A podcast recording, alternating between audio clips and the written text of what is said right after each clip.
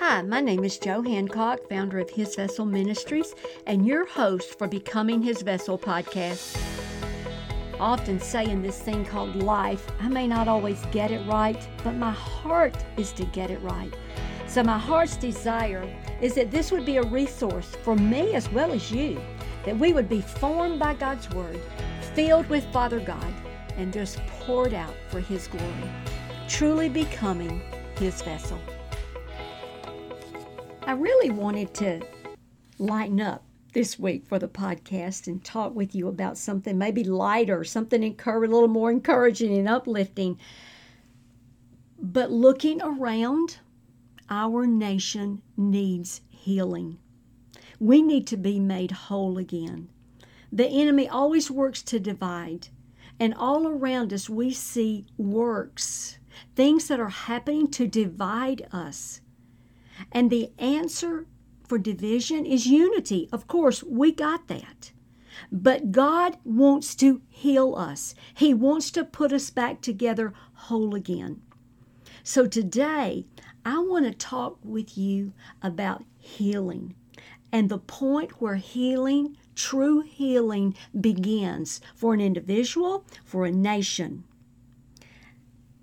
And it's really one word fellowship. The pathway to healing is through fellowship. Now, I'm not talking about another social gathering down at the church where everybody brings a pot luck dinner and we have a great fellowship and we sit around and we have wonderful conversations with one another. I'm talking about a gathering at the church where we're broken on the altar and we see our heart the way God sees us, the way God saw us when he allowed Jesus, his son, to go to the cross and to be beaten and bruised and wounded for our transgressions. How does that healing take place? And how do we get there through fellowship? I want you to listen in carefully to one scripture and then I want to encourage you to go back and read this scripture in context. But Isaiah 53, verse 5. Now, we're familiar with Isaiah 53, talking about the suffering Savior that was going to have to come to save the world. But specifically, the scripture says in Isaiah 53 5, But he, Jesus, who was to come, was wounded for our transgressions. What's transgressions? Transgressions is for outright rebellion against God. Where you are rebellious in your behavior, in your actions, in your thoughts, and you are angry with God. And Jesus was wounded for that very thing. He was bruised for our iniquities. The chastisement of our peace was upon him and by his stripes we are healed. By his wounds, how he was beaten and he was wounded. His woundedness was on behalf of our transgressions, on behalf of our rebellion, our rebellious attitude toward God. That word stripes there, like or your translation may say wounds is an ancient Hebrew word that comes from a root word that is translated in our English language fellowship. So, what is God saying? He's saying, by His fellowship, we are healed. By coming into fellowship with Jesus, will bring healing. See, Jesus was willing to bear the stripes to bring us back into fellowship with Him. And once we come back into fellowship with Him, we experience healing. That's when we are made whole. That's when we have life. Not just eternal life, but life, the very life of Jesus breathed into us. So, how do we heal a nation? How do we begin to put us back together again? Well, we're all praying it. Second Chronicles 7:14. And we can all quote it. And it's laid out step by step what to do. He says, If my people who were called by my name. Hey, that's us. That is us. If we will humble ourselves and pray and seek God's face and turn from our wicked ways, then, okay, then, once we do something, then God will respond. God says, I will hear from heaven, which is where I reside. So, what specifically do we do? It requires more than prayer, it requires us to take action. And I contend that our nation must come back in fellowship with God. My people, hey, that includes us today, the church. We are out of fellowship with God. And you see, we were supposed to keep the church holy. We were supposed to have the church, a people set apart for God. Why? So we could win the world to Christ by the life that we live. See, Second Chronicles 7 13 and 14 is really God's response to Solomon after Solomon built the temple. Then he had a prayer of dedication and he prayed these things to God, and God's just responding to Solomon. And in that prayer, it's important to note that Solomon understands how important it is to keep the temple holy. See, we have the same mission today. We were to keep the church holy. We were to stay in fellowship with God. And I believe God's moving to get our attention as a nation to get us back in fellowship with him. Why? Because Deuteronomy 4:24, God is a jealous God. He is jealous for us. That means He wants to protect our relationship with Him, to keep us from destruction so that we can continue to be in relationship with God and experience the blessings of God. We pray this all the time God bless America. Well, we want God to bless us, and God is ready to bless us, but He's a jealous God. And so when He sees us, where we're out of fellowship with Him, God has to move to bring us back into fellowship because He's jealous. That's the great protection that He has for us. And see, we get so far from God that we start to destroy ourselves because then we depend on ourselves and we don't depend on God. And then we think we don't need fellowship with God. But in Second Chronicles 7 13, God says that I'll get your attention. And see, I see this as a progression. God said, I'm going to get your attention when I see that you're not protecting my temple. Hey, when you're not keeping Christians, the church holy, a holy place for me, my name exalted over the nation, there are things that I will do. As he says in Second Chronicles 7:13, he said, "When I shut up the heaven, heaven that's where God lives,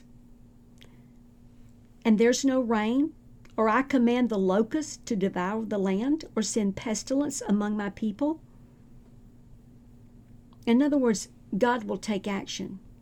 And he said, I up in heaven here where I live, and I'm going to do something to the land down there where you live because I want to get your attention because I am just that protective of my name and who I am and my relationship with my people because I want fellowship with my people. So from heaven, where God lives, He does something, and He does something to the earth where God's people live.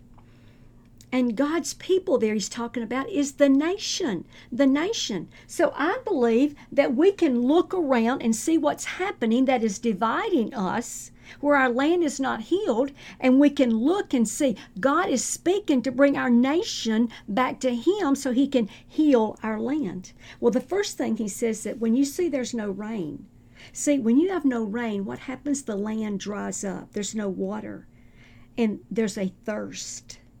John 7 38, Jesus was speaking to his disciples, and he said, Out of your heart shall flow rivers of living water as in the rain, as the rain would flow. He is saying, You stay connected with me, and Spirit, the Holy Spirit, will fill your spirit, and it will be a continuous flow as long as you connected, hey, in fellowship with God. But you see, because of our sin, our transgression, our rebellion toward God, the land is dry. And we're to come to God through his son Jesus as our source of water. And when we do that, we become powerful. That's the Holy Spirit flowing and working through us, the very depth of us, that, that heart, that spirit man, the Holy Spirit flowing through you so that you have power. The church is to operate in power, not in their own power, but by the power of the Holy Spirit. And it was to continuously flow through God's people. Always Nothing to inhibit it. But what would inhibit it? Rebellion toward God, transgressions, our iniquities, our sins. And God says, I'll withhold the rain. And He's saying, I'm going to make you thirsty for me again. Because you see, we have satisfied our thirst with materialism in America. I mean, we've become greedy people, selfish people, and we just keep hoarding more and more and more. And we want power. We're thirsty for power and influence. We see this in so many arenas. We're, we are thirsty for sexual lust. Sexual perversion is running wild. And we see these things manifested. And God said, I want you thirsty for me. Because when you thirst for me, the power of the Holy Spirit will flow through you and it will, hey, it will be manifested in the land. And so the church is to welcome the Holy Spirit again. We have quenched the Holy Spirit of God. And we're to let the Holy Spirit flow through us so the complete work of the Trinity can, can work in our land to heal us God the Father, God the Son, God the Holy Spirit. But God says, you know, if the holding up the rain doesn't do it, there he says there in Second Chronicles 7:13, then I'll send locusts. That's an insect, that insects that swarm the land and they eat on the vegetation. What did they do? They devour the very things the people need. They take the nourishment from the land. It's a symbol of God's judgment. And then God says, if that doesn't work, He says, I will bring pestilence Every time I see the word pestilence in the Word of God, I sit up straight and take attention because you know what that word means? It means a punishment that results in death. Pestilence comes from a root word that means speak it. And what that says to me is that when God has had enough, when we do not turn back to Him, when we don't keep the church holy, when we stay out of fellowship with God long enough, God at some point will say, I've had enough, and He will speak. And when He speaks, He will speak a pestilence. It will come out of His mouth and it will bring death. And what I'm concerned about are we so out of fellowship with God in our church? Have we quenched the flow of the Holy Spirit of God, become powerless, and now we're dependent upon man's wisdom, man's works? That we've left God out of the picture? That God would at some point say, I've had enough, and speak pestilence and bring death to a nation rather than heal a nation? I believe with everything within me, God wants to heal our nation. He wants to make us whole. He wants to unite us, no longer allow division to work in our nation. But God is waiting on us to come back into fellowship with Him. I, I remember about 25 years ago, I saw a um, a play, America, You're Too Young to Die. It made such an impression upon me. And, and it talked about the sin in the land and how the sin if it continued, was going to bring death to America. And, and I'm thinking, God has really been patient because our sin has gotten even more profound, more outraged, more open, more out there than 25 years ago. And yet God has stayed his hand. He hasn't spoke pestilence yet. And see, that's God's mercy. Because we've all got loved ones. We've all got neighbors. Hey, we're on our street every night at 8 o'clock on our street corner in our neighborhood, and we are praying for the salvation of any neighbors, people that don't know God, praying for our city. See, we've all got neighbors and possibly, and we've got loved ones. We've got rebellious people that need to know Jesus. Because I, I think about Luke 16, and, and we just need to get that vision back in our mind again. Luke 16 gives us a very clear picture of what it looks like when people die without Jesus and they're going to spend an eternity in hell and the torment that they will suffer. See, God hasn't spoken pestilence yet because He wants to heal our land. And we're praying for God to heal, but God's waiting for us to come back in fellowship. But the church must act, and I believe the church has to act now. We have to come back and say, hey, call a fellowship meeting at the church. What does that mean? Welcome the Holy Spirit. Get on the altar. Leave your potluck at home and bring your heart and get on the altar and cry out to God. Why? So that His name, once again, will be great over this nation. His name will be made known over this nation. And then that's when God will bless us. He will bless us. God will heal the land. If we just come back in fellowship, admit our sin, confess our sin, repent of our sin, and return to God and purpose going forward, God will be exalted in the land. So I call the church, church, let's come back to fellowship, but fellowship with Father God. Thank you for listening to the Becoming His Vessel podcast. If you'd like to receive more resources that would help guide you in becoming His vessel, I invite you to visit our website at www.hisvessel.org. If you'd like to connect with me directly, I would love to hear from you. You can reach me by calling 334 356 4478. And my prayer is that you would seek to love God with all of your heart, all of your soul, and all of your strength as you seek to become His vessel.